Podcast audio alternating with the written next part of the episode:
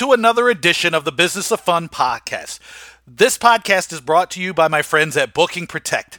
Visit Booking Protect to find out how you can offer your guests a better buying experience, greater peace of mind in a ticket buying environment where on sale dates are earlier and earlier and life is more and more likely to get in the way, and how working with Booking Protect can create a new stream of revenue for you and your organization.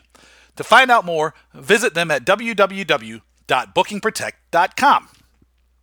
Now, today's guest on the Business of Fun podcast is likely someone you have been waiting for me to talk to because I know that on my short list of people that I was really, really excited to have on the, the show, Mike Guffrey was at the very top of the list. Now, many of you know Mike from Twitter, where his Twitter handle, MJ Guff, um, chimes in on pretty much every topic related to tickets. Mike is a lot like me in the idea that he doesn't take a lot of the BS or status quo and just accept it, right? So we go into a tremendous amount of stuff. This is, again, really one of the longer podcasts that I've done so far. Um, some of the stuff we talk about is great and it's no holds barred. I mean, we talk about uh, storytelling, we talk about content, we talk about right and wrong way to allocate your budget. We talk about branding and service. We talk about pricing, um, sales philosophies, market philosophies.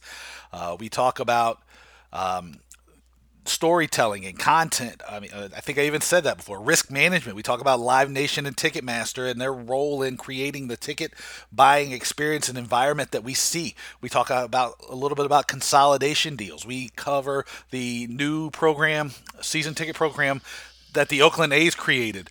Um, I you know I think it's like a one of would be considered a long uh, Twitter chat. Uh, so I think this is going to be one that you really really learn a lot from. I think this is going to be one that you really really gain a great deal from, and it's one that I really really am happy that I had a chance to talk with. So this is episode 21 of the Business of Fun podcast with Mike Guffrey from SuiteHop. I want to welcome Mike Guffrey from uh, to the show. Mike, what's up, man? Nothing much, Dave. How you doing? Oh, I'm good. I'm good. You know, I'm uh, all over the place, like I was telling you beforehand. But I, I want to thank you for being on the show. Um, I almost said your old company, Ticket City, in the intro. so that's why that's why I studied. But now you're now you're in a, a, a new spot. Um, would you mind telling everybody what you're up to these days, in case because I know you have a pretty wide audience on social media, and um, people hopefully know who you are already. Yeah, no, absolutely. First, obviously, appreciate having me on. This is awesome. Um, you know, I, I love to to do this stuff, jump at any chance I get, and um, tell the story of, of the industry and some experiences. So, um, no, I, I, left Ticket City back in um, around March, I guess, and got back to my roots.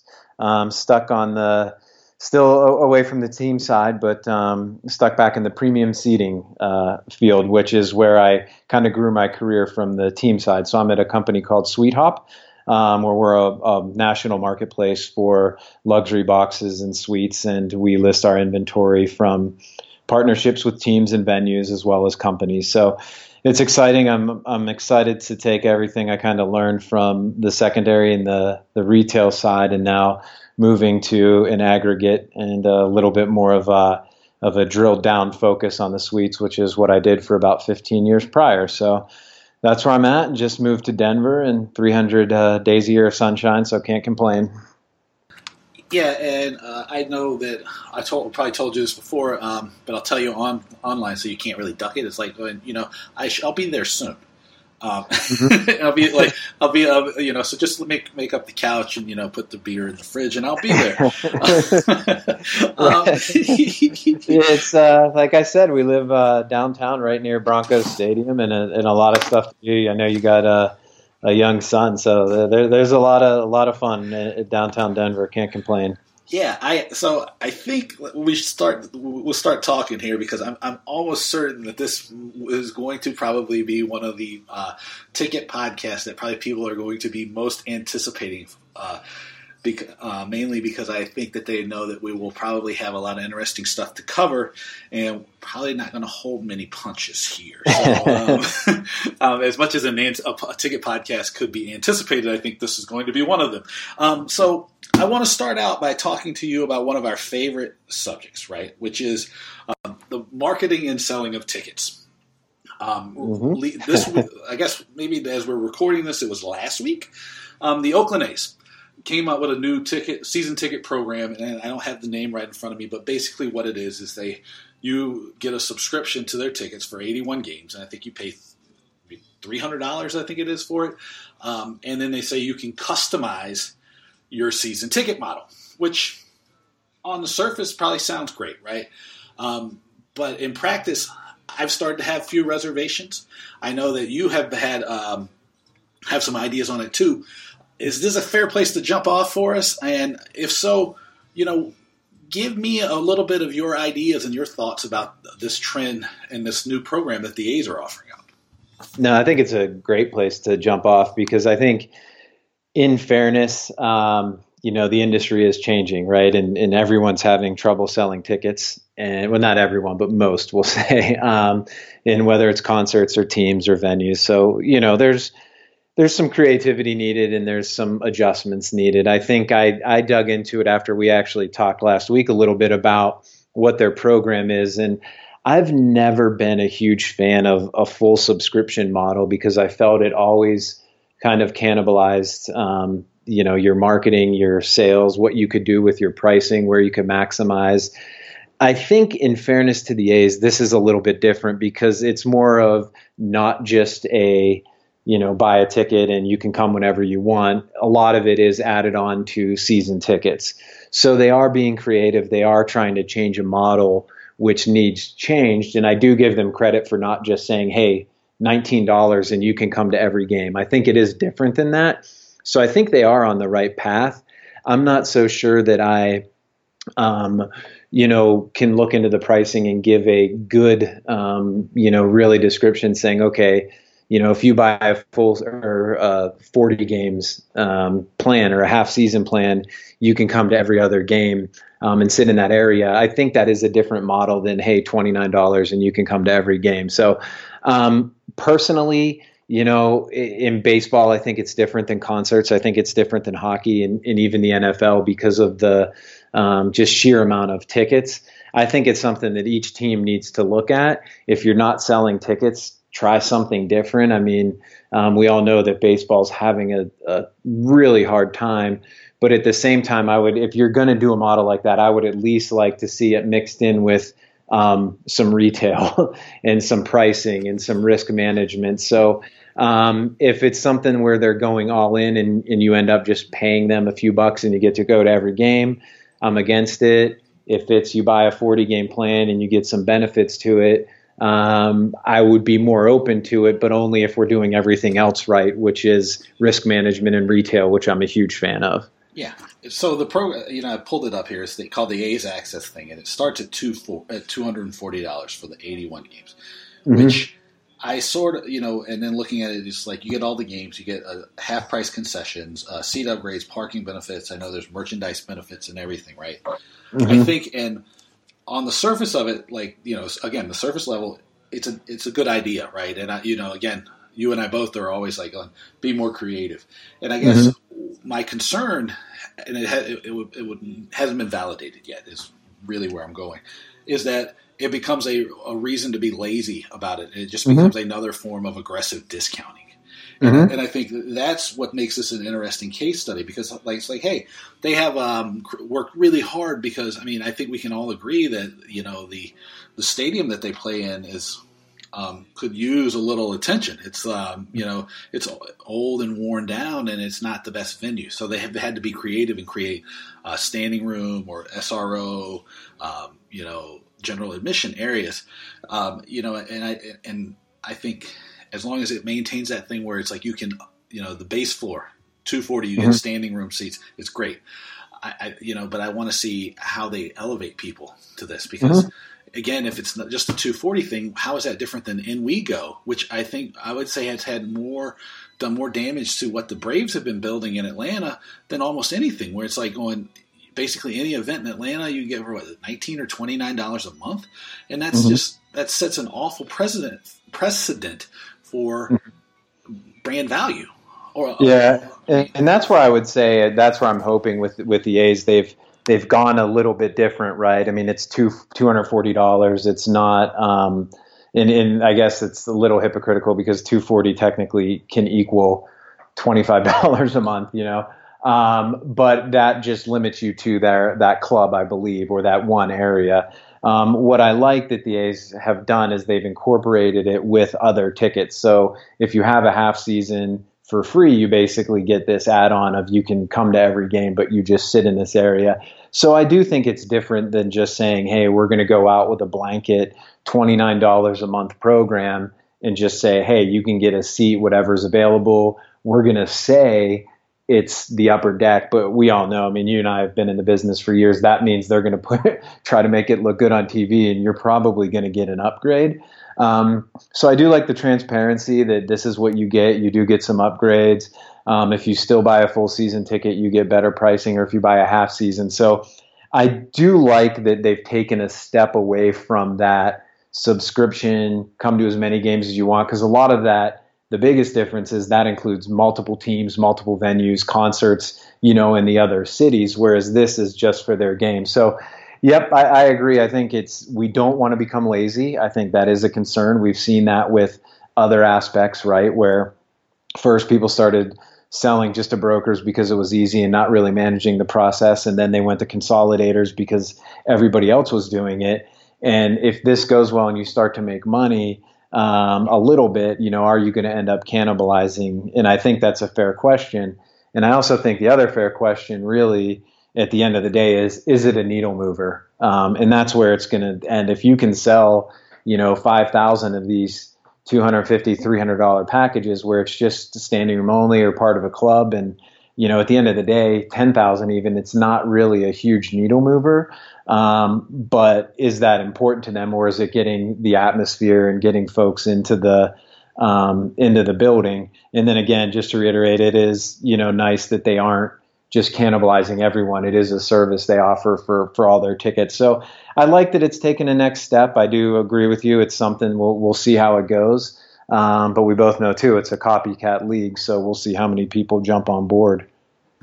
Yeah, and I and I feel as you were saying that probably some of my criticism or I guess apprehension because it was not criticism. You know, I applaud mm-hmm. them for being creative. My sure. uh, my concerns and my apprehension about the idea is that copycat thing because we've all mm-hmm. seen uh, programs or ideas that have been done very well in one place, then get copycatted and done uh, poorly in other areas. And mm-hmm. I think one of the themes that has kind of come up over the course of like these first like 20 or 25 episodes of this podcast I've done is like a push to create to have and encourage people to be much more creative in the mm-hmm. way that they're you know they're selling and marketing their tickets which mm-hmm. I know that like you and I both share as a sort of like a core theme of like what we do is like the creativity especially when it comes to marketing and I, you know, this this is getting a lot of press today. Um, you know, and over the last week or ten days, two weeks. I'm sure it'll continue for a little while.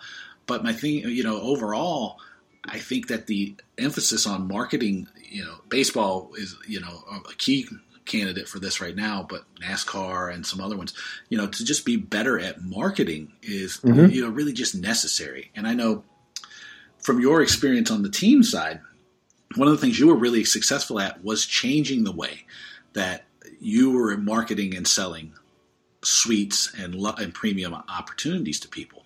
You know, so I'm curious, like, you know, kind of now coming from the side of the secondary market and working on premium sales. You know, what are some of the things that, like, you know, you would even look to to encourage teams? Um, you know, a couple steps that you would give them to be like, look, this is something I, you should do that would make you more effective at your marketing. Yeah, I mean that's um, you know, nowadays it's almost boiled down to don't even do any marketing outside of branding if you're a team. Um, when it comes to retail, and by retail I mean you know selling individual tickets. And what you know I've realized from the team side and then moving to the secondary side is that a lot of it is, I guess, to simplify it around scalability. And so I've seen the budgets on the team side and I've seen the budgets on the secondary side, and it comes down to the retail. And so for a team, you really need to focus on branding. You really need to focus on customer service, and you you need to get that that um, you know I don't I don't know story is a good way to put it, but you need to get um, your team out there with content, interesting articles, stuff that you know fans want to see. And so you've seen it over the years where we've been so tied as an industry to TV money that our marketing, you know, quite frankly, it sucked. Um, it was awful because we couldn't, and, and, and we've broken down this wall, but you couldn't tweet out goals, you know, replays of goals. You couldn't um, post on Facebook, um, you know, a, a touchdown, you uh, whatever it is, a home run. And in some aspects, you can't. We were pulling things off of YouTube because we wanted to direct them towards uh, our sites, and we were not embracing Twitter because you know the, the, TV stations wanted it on their Twitter feed, or they wanted everybody going to the uh, to watch the game and watch the replays, or they had tie-ins with post-game shows. And so here we are, 2018. We're finally seeing. I think the NHL actually hired a girl who had done um, just little clips of every single goal that was scored. It's finally like she had a huge following. It's like let's bring her on. And so from the team standpoint.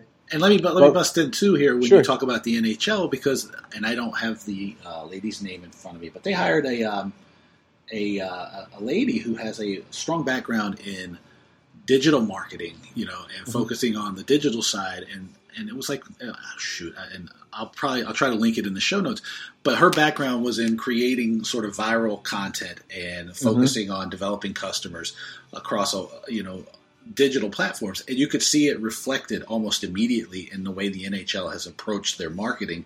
And mm-hmm. I would mm-hmm. say that it has inc- improved tremendously. I mean, the thing they did during the finals with Snoop Dogg, that was awesome. Mm-hmm. You know, sure. and, and, I'm sure that brought in new people. I'm almost right. 100% certain it did, and it was something that like seems obvious only in retrospect. Right, and that's where I think the focus has missed is we've been so focused as an industry on marketing of control, controlling our brand, controlling our message, controlling the content. And nowadays, everybody wants to see it where they are. And I could go on forever about, and we'll touch on it, I'm sure, later on premium of finding the customers where they are um, and or letting them find you where they are. And we have people out there, we have fans that are craving content, and we focus on sending out emails trying to sell them tickets when we have these retail outlets that handle all of that for us. And so, you know, you can take your whole marketing budget, if, if I was running a team, put it all into content and drive as many people online as I could and, you know, hire the salespeople and some marketing into selling your packages and upselling and, you know, use the, the B2B sales, which is still important, and then utilize the secondary on retail, which is basically a free service. Um, and then use some risk management. But that's where I think we've missed it. We've been so tied to TV and we've been so tied to all these rules that, in, in fairness to the teams, I mean, that's where you're making your money. They're paying you hundreds of millions of dollars. So, but, you know, at the end of the day, are we looking at just this year or should we go back and figure out a way to make content and grow the game, grow the customer base? And you know, play this for the next 50 years, or are we just playing it year by year? And I think that's been you know one of the biggest issues is that we're not looking long term. Yeah, I I mean, and I know that like some of these things, it's almost going to sound repetitive because you know no one knows this, but you know, like we have had a long, like probably have a years long text chain that goes back and forth and email chains about all these ideas, but the mm-hmm. idea of long term customer value of you know creating a customer base that is resilient mm-hmm. despite wins or losses um, right. You know, these things they, they are missed because and when you brought up telling a story, I was like, well, well, you, you must have been reading our, our emails and our texts recently mm-hmm. because you know that's like a really a key thing and it's like a real missed opportunity, right? Um, you know, we saw it with the huge ratings. Uh, was it two seasons ago when the Cubs and the Indians played in the World Series? Right, that was mm-hmm. the biggest World Series in many many years, and I mean, it had and it had everything to do with the Cubs and the Indians, but not because it was the Cubs and the Indians. It, was because of the stories around the Cubs mm-hmm. and the mm-hmm. Indians. It was the two teams that had not won anything in the longest period of time. It was the the fan base, the celebrity fan bases. It's the um, the culture around going, you know, Cleveland and Chicago. It's all these things, and I sometimes think that like it's this transactional nature to what marketing and customer service has become. It's at the detriment of the storytelling and these long term connections. Um, mm-hmm. I tell the story pretty regularly. I'm sure you've heard it probably a, a bunch of times, and you'll hear, now you're going to hear it again. Is you know like every time I go to Europe now, and I, you know, and I go go go to London or Paris for business, I'm amazed because I don't see the same American sports brand imprint that I mm-hmm. used to see when I would go. Right? It used to be I, I, couldn't go a block without seeing a Red Sox hat, a Cubs hat, a Yankees hat, um, even a, a, Marlins hat. Right? My God, um, you know now I, it, it's rare that you'd see stuff. And you know I know they tell me how big of a cultural global icon LeBron James is. I've been in seven countries in the last year, seven, three or four or five countries in the last year or two. Um, and I have not seen a LeBron James jersey or anything outside of the U.S. Mm-hmm. Right? Um, you know, and, and it's just really tearing down and eroding our ability to generate revenue, which when you brought up the TV money, right, is very important because the TV money's here today, but it's right. not guaranteed to be here forever.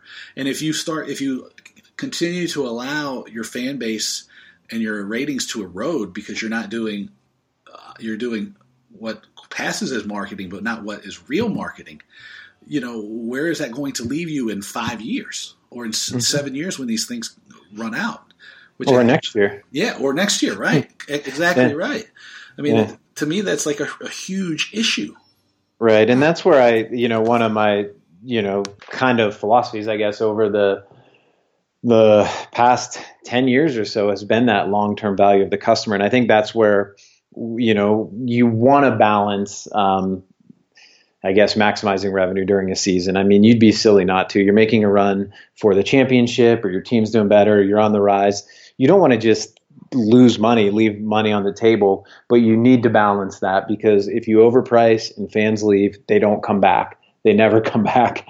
They realize they have $10000 in their pocket and they could go on vacation and you know pay for you know some college for their kid or put a down payment on a car. It's you know they they realize that and you lose them it's expensive to get them back if at all which rarely i mean the numbers show you don't get fans back or you don't get customers back when you lose them but it's due to overpricing and maximizing and we're even seeing now where we're overpricing to the point we're not even selling out in situations that used to be you know just sell out instantly. Um, we never had a problem selling out some of these huge games, and now the narrative is, well, we're maximizing revenue, and that's a fair point. And okay, that's great. You maximize revenue.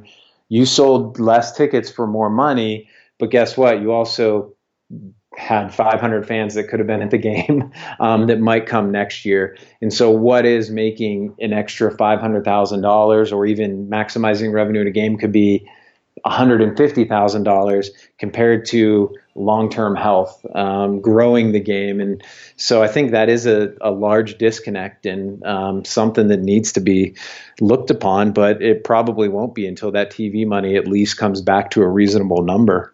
Yeah, and you see the um, conversation has even changed a little bit, and and they in no way are suffering for television money, but there was like a slight, and I think it was just on a percentage base.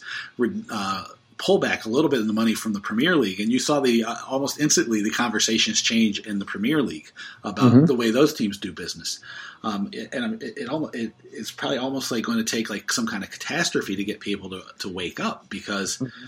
you really, I think you're you're maximizing your short term revenue at the cost of long term business stability, which I guess uh, you know if this is obviously more of a sports and entertainment business thing, but if you just look at the wider business culture in America, right, it seems something that's consistent across uh, the country right now, which is like let, let, me. I don't care what at what cost it is. I'm going to um, maximize my short term, you know, value.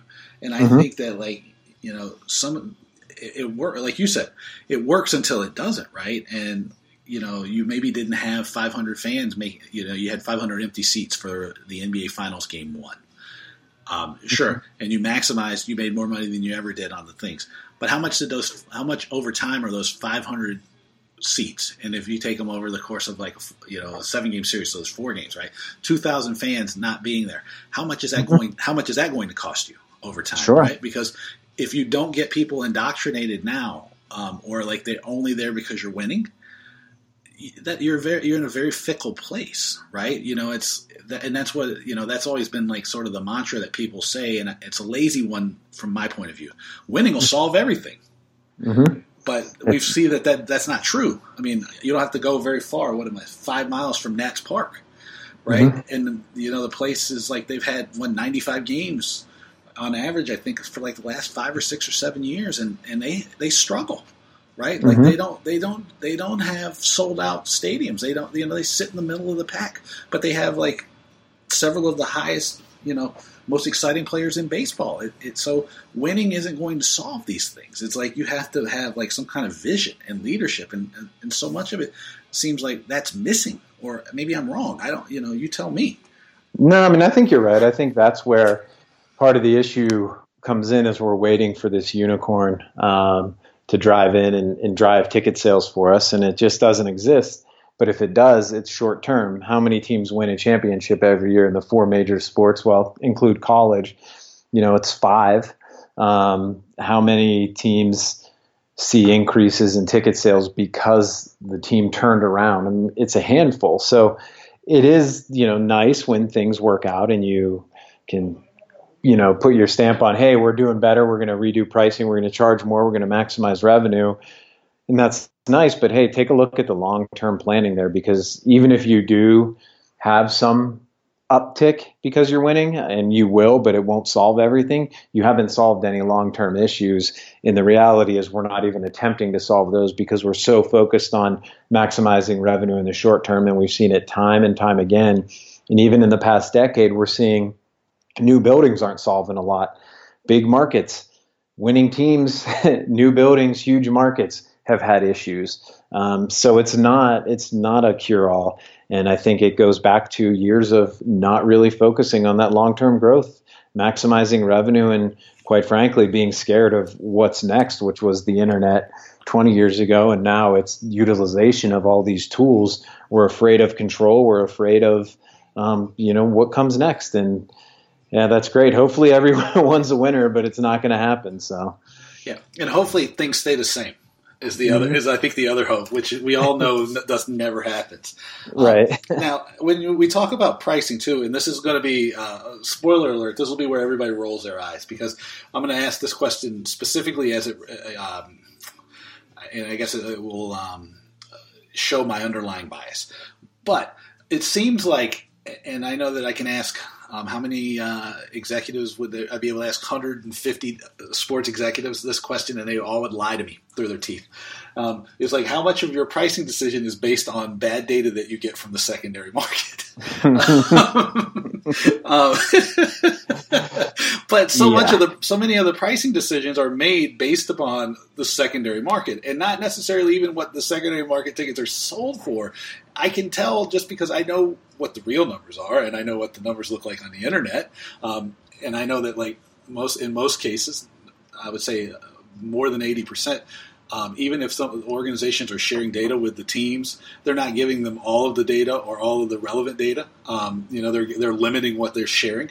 Um, but a lot of these pricing decisions are made based on what is the perceived price point on the secondary market, which in, we, you and I both know, and I'm sure I hope everybody recognizes at this point, isn't always what the true selling price is, right? Mm-hmm. Because StubHub or SeatGeek or Ticket Now or Ticketmaster uh, resale or any of these uh, Vivid, they all have a inherent bias and need to promote the best data or the best price for their point of view, right? So if they want to tell you that something went for an extremely high price because it makes it look like it's in demand. Mm-hmm. But as the rights holder, as the content producer, right, you have to know that like, hey, there aren't nobody's buying um, a seat behind home plate for a, um, a, Marlins versus Rays game for 500 bucks on the secondary market. It's just not right. happening. And so for like people to try to price to beat the secondary market, to me, is short sighted because it, it, it does two things, right? Number one, it, it burns a lot of goodwill that the team has between them and their fans. But number two, it doesn't recognize the fact that the buyer that's going to the secondary market is in many cases entirely different than the one that's on the that's coming to the primary side. And mm-hmm it shouldn't be to me, and I know I've been saying this now for the better part of 15 years. Um, it, does, it shouldn't be an antagonistic one because it should be a synergistic one. Which, if you want to go back 15 years, synergy is a huge word. Um, it, but and I know you have worked on both sides as well. You know, what can we do to kind of help um, smooth those waters so that like instead of fighting against each other, we can work more productively, get people to work more productively together. Yeah, I mean that's that was a long monologue I went on too. So see, I'm sorry. yeah, that's good. It's I mean that's you know it's the whole point of um, the industry right now as far as ticketing goes is that it's a struggle with the pricing and the economics of it. So I think long um, answers and long questions are really what we haven't been addressing or we haven't been looking into is because it's hey they're going for more on secondary market so let's um, you know let's charge more. Let's charge this. We have all these analytics uh, departments that are taking a look and they're saying okay hey these prices are going for this and we sold this. But the problem is it's inherently flawed to look at a retail model and think you can bring that into your own and charge more based off of what you've seen on digital outlets, which would mostly be secondary market. The reason is really twofold. One, if one person cancels or two people cancel because you raised your prices, your whole model is blown up. So you can even say that you're taking that into consideration. But if I have 50 seats in this section that is popular and it's 10 season ticket holders that all have five seats and two of them canceled, 10 seats just opened up, that drives the market down. So now all of a sudden those people go to look online and they're paying 100 bucks and people are having to drop those for 90 or 80 because there's all these seats on the market. It doesn't take into account that some people resell to offset costs, not because they're brokers, which was one of the biggest myths of the industry is that any of your season ticket holders, except for the large corporations, all resell their tickets. We need to understand that everybody resells tickets, whether it's online or whether it's with a partner. Very few individuals say, Hey, I want to go to 81 games a year. Hey, I want to go to 41 games a year. Or even in the NFL, I want to go to all eight because there's Thursday night, Monday night, Sunday afternoon, Sunday night games, and not everybody can go to every game. There's a game on Christmas Day. And so people buy those packages for a certain reason. So by looking online and saying these prices go for X, Y, and Z, it's flawed from the beginning because you're not taking into account people are reselling or any sort of change in the market is going to blow that model up completely. Um, the other aspect of it really is that what you touched on is that is this even a real price? Somebody going in and buying really expensive um, because LeBron James is coming into town for the first time as a Laker can drive that price way up, can drive that model up. A schedule change the next year. LeBron came in on a Saturday in March, which is huge for the NBA. Now he's coming in on a Monday in November. That changes everything. And so these models, they aren't consistent with an economic supply and demand curve that is as simple as, you know, time is in the day. It's just a very, it's not, you can just look at these numbers and say, okay, hey, we made an average of $70 a seat on the secondary last year we were only making 60 we lost $10 that's not the way it works not even close. And then lastly it doesn't work out with timing because some of those pricing are based off of, of, of if you looked at the chart of how secondary um, market sales go or even on a ticketmaster live nation any of the primary outlets during the on sale date the sales spike through the roof. Then they go down and they you know kind of trickle along a little bit and when you get outside of the or within a week of the show, they start to pick back up until a couple days. If you don't follow that model, it doesn't matter on pricing. You can charge whatever you want in the middle. You're not going to sell more tickets. Nobody buys tickets for Taylor Swift when they go on sale January 1st and the show's you know July 1st that the 6 months in between there the sales are slow whether you're primary or secondary So that affects the model. And so just by looking at regular sales data, you've really just put yourself at a disadvantage. And I think that's a huge, huge part of the industry and a huge part of the problem. Yeah, and it's interesting the way you explained it to me because I want to look back on my uh, experience working with Broadway, because Broadway was the, like, was unique in that way is that like Wicked plays eight shows a week, right? And so the demand and the, and the amount of volume you would move through, you know, your office or through the box office or whomever was selling the tickets was going to be a little more uh, consistent, and it was going to, you know, you were going to have. Uh, lot less of dips and valleys, right? Mm-hmm. And it was mainly because there was eight shows a week. But sure. if you're, you know, if you're selling to the Taylor Swift thing, this is what I've always struggled with with the verified fan because it just it flies in the face of everything that you know, all the data I have, right? All of the marketing knowledge I have, all of the um, cons- the data of consumer psychology and consumer behavior, it, it all flies in the face of everything that I know about customers' behavior, right? It's like, oh, we're going to drip things out. Uh, we're going to uh, and we're going to just keep playing with this thing until the last minute. There is, like you said, a specific period of time at the very start when the tickets go on sale that, that everything's hyped, right? If you've done mm-hmm. your job well. Then there is probably the couple weeks before the show. You know, you have probably a two to three week window before the show, depending on the artist, where it really, really becomes hyped up again. If you put your tickets on sale a year in advance, you have 11 months where nobody cares one way or the other. You know, it's not necessarily something you you're you're not worried consumed with at all because if you care, you likely already have your ticket, right? right. And you know, and it's just a um, you know, it, it, really just is this inconsistent um, thoughtfulness and how to how do you sell? It's like almost like you're trying to neuter your own demand because one of the misconceptions, or I guess one of the, the false arguments that gets thrown out there about this, the relationship between the primary and the secondary market is that, um, and especially this will be helpful for like a lot of my European and international listeners, is that the secondary market has no value. And we've you brought up the retail side earlier. In the U.S. and Canada, most of the time, I would say a great majority of the retail sales are done through the secondary market.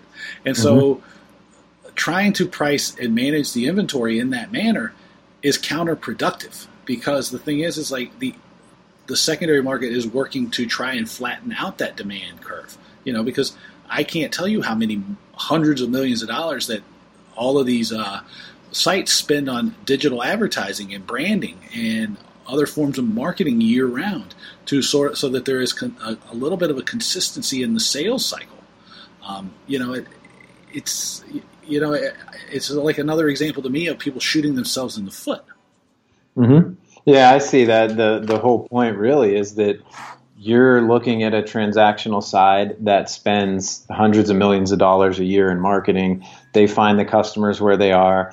They pay increased dollars to advertise to folks based off of their likelihood that Google or Facebook says they are to purchase and they're spending money to do that. So that is another aspect to pricing that is missed is that can you if the secondary is charging $70 on average as an example and you're charging 60 could it be as simple and it's probably more complicated than this but could it be as simple as they can charge more because they're spending more to market correctly or they're spending more to digital market? So that is another aspect i didn't even mention before and you bring up a good point is that not only are we missing you know the pricing economics of buying early that's when you can maximize pricing the sales kind of filter off there how it doesn't work because um, a few cancels a little bit of change in the schedule can blow up the model completely.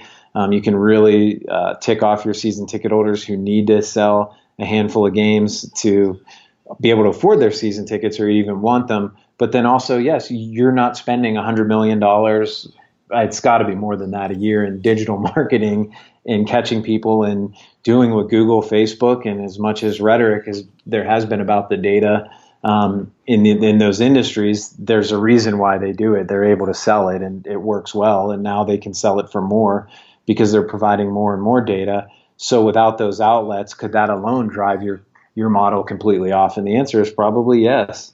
Yeah, and you brought up an, another interesting thing because you're talking about oh, like maybe the secondary market sells a ticket for seventy dollars, and then you um, and the primary side would sell it for sixty, and so like oh, well, we lost out on ten dollars. And the this is a question I ask a lot of times when I'm working with clients, or you know, just anytime anybody asks me for advice, it's like compared to what, right? Well, mm-hmm. you know, they made ten dollars more than we you know they made ten dollars from us. Well, compared to what? Like how much did they call? How much did they charge to make that ten dollar difference? Right? Like you know what cost did they incur? Right? Yeah. Um, how much did they know, spend just on the pay per click? Yeah. How much did well? Or this is really the the probably even the bigger point is like how much money or how much opportunity are you missing out on because you're trying to squeeze out that last ten dollars, right? Because we know that early money is more valuable. And you know, money in hand is more valuable than money the day before the show, right? Mm-hmm. So who's incurring the cost of not having you know revenue come in, right? Mm-hmm. Like you know, I mean, these things aren't. None of this stuff is easy to do, right? It's not cheap, you know, and so by trying to squeeze out an extra because if it's ten dollars on sixty dollars, I mean that's fifteen percent or so. I mean that's not an insignificant amount, but what's the opportunity cost in not selling the ticket, right? It's, you know, until the last minute. Maybe mm-hmm. you don't get $70 because maybe now you have to dynamically price it down to 30 because now you're panicked, right? Mm-hmm. And maybe you have a situation where um, you're an outdoor event, so like a baseball game, an outdoor concert, a football game, whatever, and the weather goes crap, right? Like, oh my God, there's going to be a, potentially a blizzard coming through. So then instead of getting sixty dollars, now you don't get anything. Mm-hmm. you know, like you, all these factors come into play, right? And and they, they're all. It's always like going, well, somebody's stealing my money, and I go, well, compared to what, right? Like you know, if you if you have somebody has guaranteed that they're going to buy the ticket, right? You've encouraged someone to uh, invest early.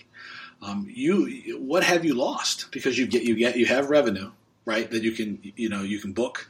You have um, confirmed that people you know people are going to be there. So then now you have the opportunity to market to them in advance. Number one to build anticipation for the event. Number two um, hopefully to develop like begin building a relationship so that they'll come back more and more. Um, you know you, you can learn all these kinds of different things. So like you know some of these incremental uh, percentages of revenue right or like some of these decisions they seem I dare to say stupid when you think about all the factors and all the other things that they they seem neglectful of.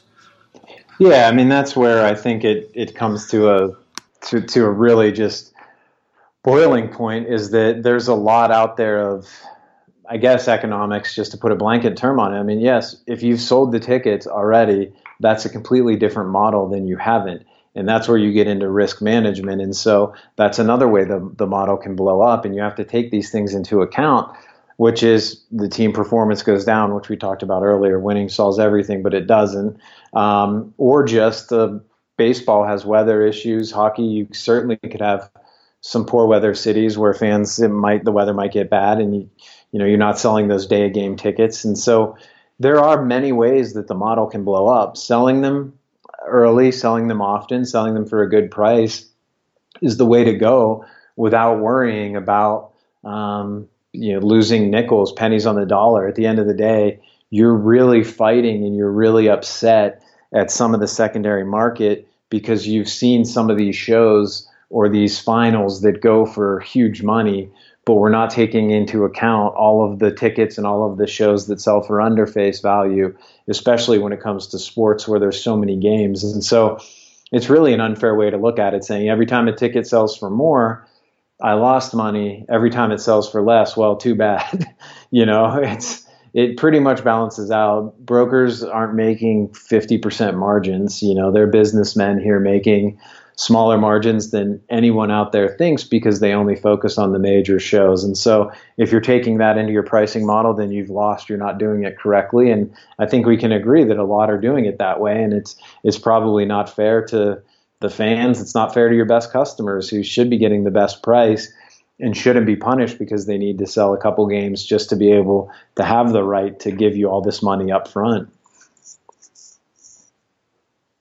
Uh, yeah, no, I, and it all it's you know it's it's always just crazy, right? Uh, to me, and I always point to the example that like, hey, look, if you are really, really, really um, concerned about number one, getting the tickets to your fans in the most uh, fair way, right? and you know making sure that there's not a lot of stuff on the secondary market and there's you know all these different arguments that get thrown out there there's a tremendous model out there right that's uh, been around for tw- 25 26 years right and that's the model that pearl jam uses right which is like everything's run through their fan club um, if you're a fan club member you get a you, you get the opportunity to buy tickets to any shows you want right and it's doled out according to you know your fan club number, how long you've been a fan in the fan club, all these different things. And only after the fact do tickets go on sale to the larger public. So when Pearl Jam goes on tour, you don't see tickets on the secondary market, right? Um, I know that it doesn't get done because it's hard work, right? Mm-hmm. And, it also requires to be um, considerate of your customers and your fans. Mm-hmm. It, re- it, requires uh, relationship building. You know, it, it demands a whole lot.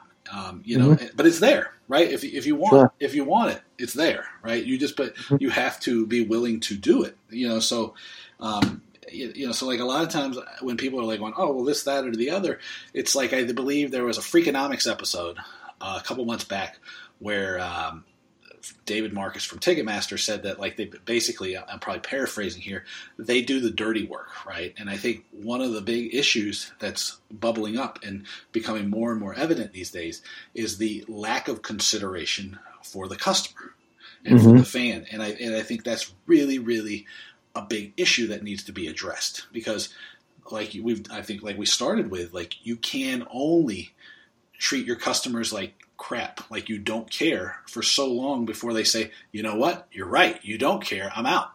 And they mm-hmm. don't come back. Sure. Yeah. And I think that's where, you know, it, it gets into, I, I, think there's a infrastructure cost on the primary side that people um, miss out on. And in fairness to Ticketmaster, Live Nation, and even the teams to a point, which probably not much, it's more on the, the actual infrastructure side is that there are costs that these companies put together to be able to offer you the service of offering you tickets online. Um, you know, the, I don't think the general public understands the finance. And it's not cheap, right? I mean, these are big no. operations. If any, if nobody recognizes that, they're huge.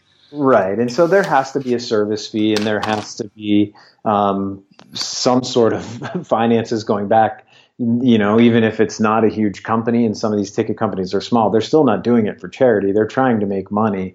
The issue is, are you putting um, any sort of rules, regulations, um, fighting for laws in place because it's for the customer or is it for you? And that doesn't go for um, just any primary market. That goes for teams, that goes for fans, that goes for everyone. Everybody wants to maximize, and I think that's fair. But at the end of the day, if we are going to do these things like mobile entry only, or we are going to push, there are infrastructure costs to that. I would never argue that back. But let's make it be so it's for the fan. Let's make it easier to enter the building. I mean, we're creating friction, um, whether it's in the buying process, whether it's in pricing, whether it's in renewals from teams, whether it's in trying to buy tickets from a primary site, because there's a lot of those now um, we know SeatGeek's involved and the, you know Flash Seats and some different ones there. Um, are we doing are our decisions for the customer or are we trying to maximize revenue that quite frankly it, it doesn't mean that um, we should be maximizing that revenue because as fair as it is to say that all these primaries put a ton of money in infrastructure and marketing so do the secondary sites and they put more into marketing and they're able to cross you know market sell and use great data and, and really because they're selling nationally they have much larger budgets to follow you all over the internet to buy the best data to serve you up ads that you're only interested in. Um, and that's what the consumer wants. So you know as long as we're doing what's right as long as the customer has the end or we have the customer in mind as the end goal i think it's fine i also think it's fine that everybody makes their money i have no problem with service fees um, you know, the teams aren't going to cut in on ticket price to Ticketmaster. They have every right to try to make money. They have thousands of customer service reps and outlets and infrastructure. And so there's going to be a cost. It's just on the price of the tickets, I guess, and the delivery. And are we creating too much friction? And are we fighting over nickels when we really should be just taking care of the customer? Yeah, no, and I, and I know you know my philosophy on this thing too is like, as far as maximizing revenue is number one. I want everybody to make as much money as possible, right? I mean, that's like sort of that's sort of my gig is like is like helping people make money and, and grow their markets here. I mean, you know, so I don't ever you know look down or ask people to apologize for being trying to make a profit mm-hmm. you know or you know but i think one of the things that i struggle with and one of the things that you you struggle with and one thing that everybody should struggle with really is you know if i'm trying to maximize every touch point right which is sort of the um, the model these days, right? Like, so if I mm-hmm. I want to I want to charge you hundred dollars for a T-shirt, or you know, maybe I'm exaggerating. So forty dollars for the T-shirt, right, and fifty dollars for the hat, um, and I want to charge you fifteen dollars for the Budweiser. Um, you know, my belief has always been that like if I don't try to maximize every touch point on you, I can make more money off of you. I can and I can make you thank me for it right? Which mm-hmm. is like sort of like the original sin of like starting in nightclubs, which was like, how did I, we, you know, our task was to come up with how we would raise our per check average uh, 25 cents, right? And I found out the quickest way was like to ask people what kind of uh, liquor they liked in their drink, right? And that was like mm-hmm. the, the average check a dollar, right? Which ended up almost adding a half million dollars in pure profit to the bottom line in you know six months um, you know and i think that sometimes when you put the customer first, it doesn't mean like you're you're you know you're kissing profit goodbye. It means that you are um, being thoughtful in the way that you are um, creating an atmosphere and a um, a relationship with the customer. And I think that's mm-hmm. really missed a lot of you know uh, too all too often. Yeah, that definitely, and that's I think it goes back, um, circling back to, are we trying to maximize revenue or build long term revenue? And if we were trying to build long term revenue, we'd be making different decisions. And so you have to keep the customer customer in mind because a few thousand dollars or even a hundred thousand dollars at the bottom, you know, at the end of a one playoff game doesn't mean that you're going to make that money next year. And if you would have put some fans in those seats or you would have charged a little bit better, I think, you know, you would see a lot more long term value. So in the end, are you really making money? And I think that's, you know, the million dollar question. Yeah, no, I, I, mean, and I think like we you see the example of the Atlanta Falcons um, and some of these, and then if you look at the um, success of a lot of the minor league teams, then mm-hmm. you'd see that the answer is like, well, if we do better by the fans, we do better as a business. And, mm-hmm. and I, you know, and, and, it's something I hope that we continue can continue to encourage. You know, and, and as we've started started the conversation talking about the A's and some of the stuff they're doing, you know, that's what I'm hopeful to see is that like, you know, they have they encourage more people to come and spend money because they are treating them more fairly.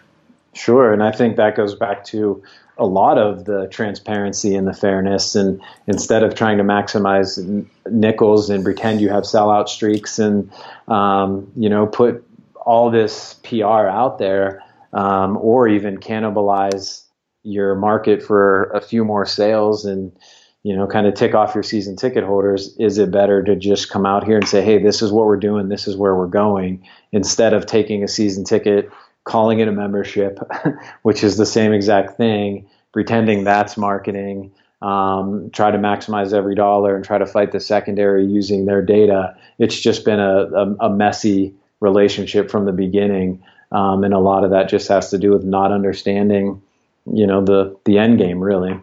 Yeah. Well, now I know we, have kind of gone a long way here, and before I let you go, I want to ask you about what's up with at SuiteHop, right? So, sure. um, because I think what you have is an interesting business model, um, and I think it's um, you know a little bit more uh, unique than a lot of people are used to uh, dealing mm-hmm. with. You know, so uh, can you describe what you're working on right now? Yeah, absolutely. SuiteHop, we're a marketplace um, for luxury boxes, suites, and some of the the mini boxes, loge boxes, and those types. Um, but we're not a secondary site. We're more of a think of us more of Expedia, um, Airbnb, or an aggregate where we don't own any inventory, and most of the people who host on our site don't um, necessarily own inventories in the form of being a broker. Now we do have some brokers, but they are sanctioned by the teams. You can't just call us and say you want to list tickets. Um, most of our inventory comes from partnerships with teams or venues or companies that buy suites that are looking to offset costs because um, at the end of the day, companies are similar to fans where if you're buying at a busy arena, it's very hard to manage 200 events a year and it's very expensive. So they're trying to offset costs.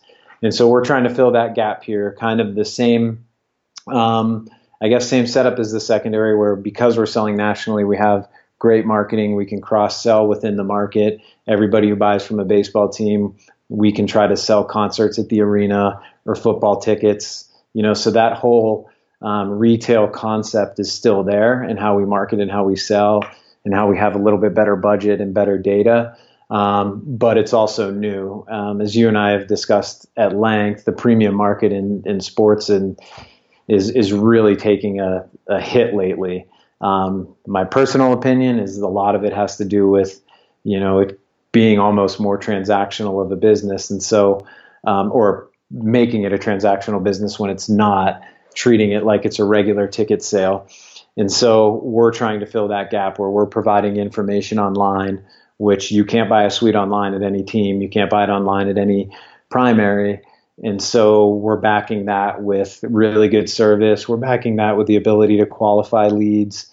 Um, and we're backing it with the marketing and um, sales reps that can really work with the customer and, and figure out what they want. So hopefully we're finding a niche. We're signing on partners often. We have a, a ton of teams and venues. And once people kind of hear our pitch, they're more inclined to understand that we're not um, really looking to flip tickets. We're just, you know, Expedia. We're looking to list products across the country. So.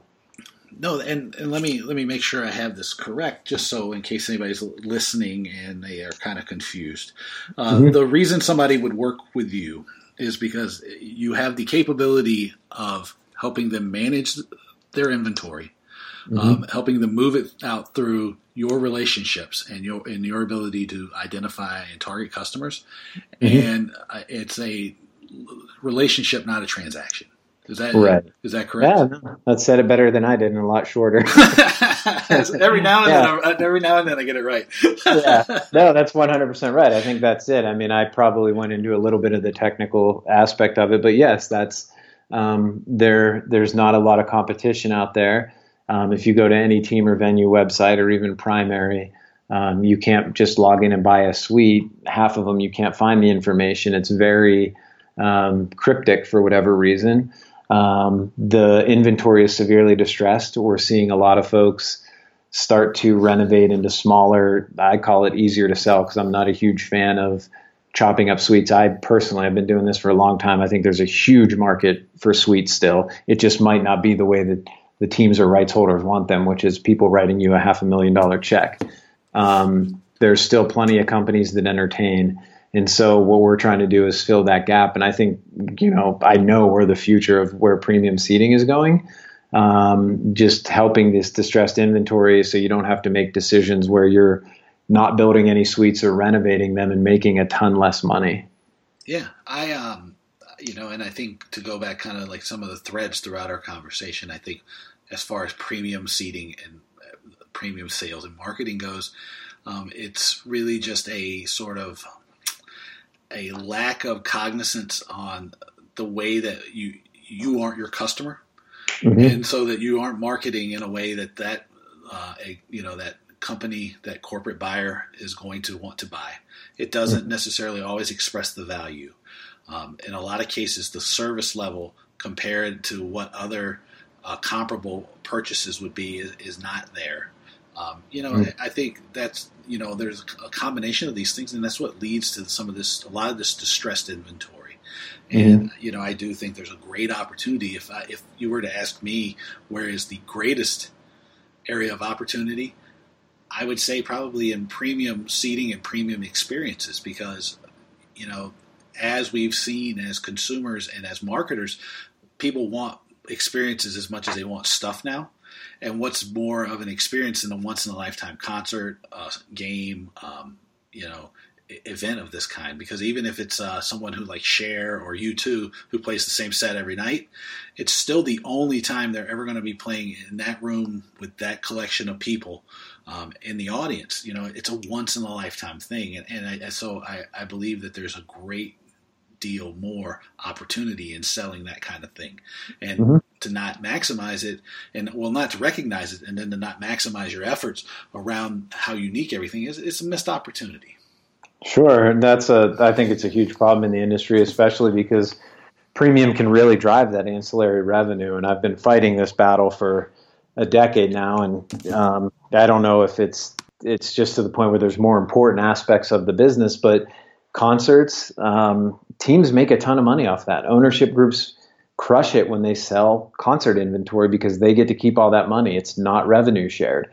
And so anytime you're cannibalizing that inventory or you're not selling it or you're taking it down and taking all the profit out of it, which could be catering, um, it could be you know one of a hundred things, whether it's even as simple as parking, that adds up. I mean, you make that money and it doesn't go into the pot. That's how you run your business. You don't share it with the players, you don't share it with the league. It's your money, and so when you take a look at what is that value to a team or ownership group, it's huge, and we're ignoring it. And you know we're in this battle where the promoters don't like you promoting suites because they don't get any of the money. They want to sell the tickets, but this is how we make money, and it's it is messy, and I get it. But at the same time, if you're missing out on a five thousand dollar suite where people are going to spend you know a couple thousand dollars in catering because they're a business and they're entertaining and they'll go a little bit crazy on the budget, you're missing out on a lot of money um, that goes right into the owner's pocket. And I think that's a huge problem. And so anytime you make these decisions, there has to be long-term, you know, health, like we've talked about with ticketing, but also you have to look at, hey, can we sell these? Um, how can we get help selling these? Well, I, you know, I talked to someone the other day of business that they're, they're going to do a football suite. They're buying it off of us. And the reason they need to do the football suite is because that's how they can get all their customers to show up. If they take them to a football game, if they try to do a dinner, they try to do anything else, nobody cares. But if you say, hey, bring your family to a NFL game, they'll all show up. We're going to have food, drinks, it'll be great. And so it works. You need to do it better. And we're just an outlet for that. And we do do it better. So um, hopefully we, we continue to grow um, and, and, start to really build the premium side of the industry, which I still, deep down, deep in my heart, I believe in it. So I think we're going to get there.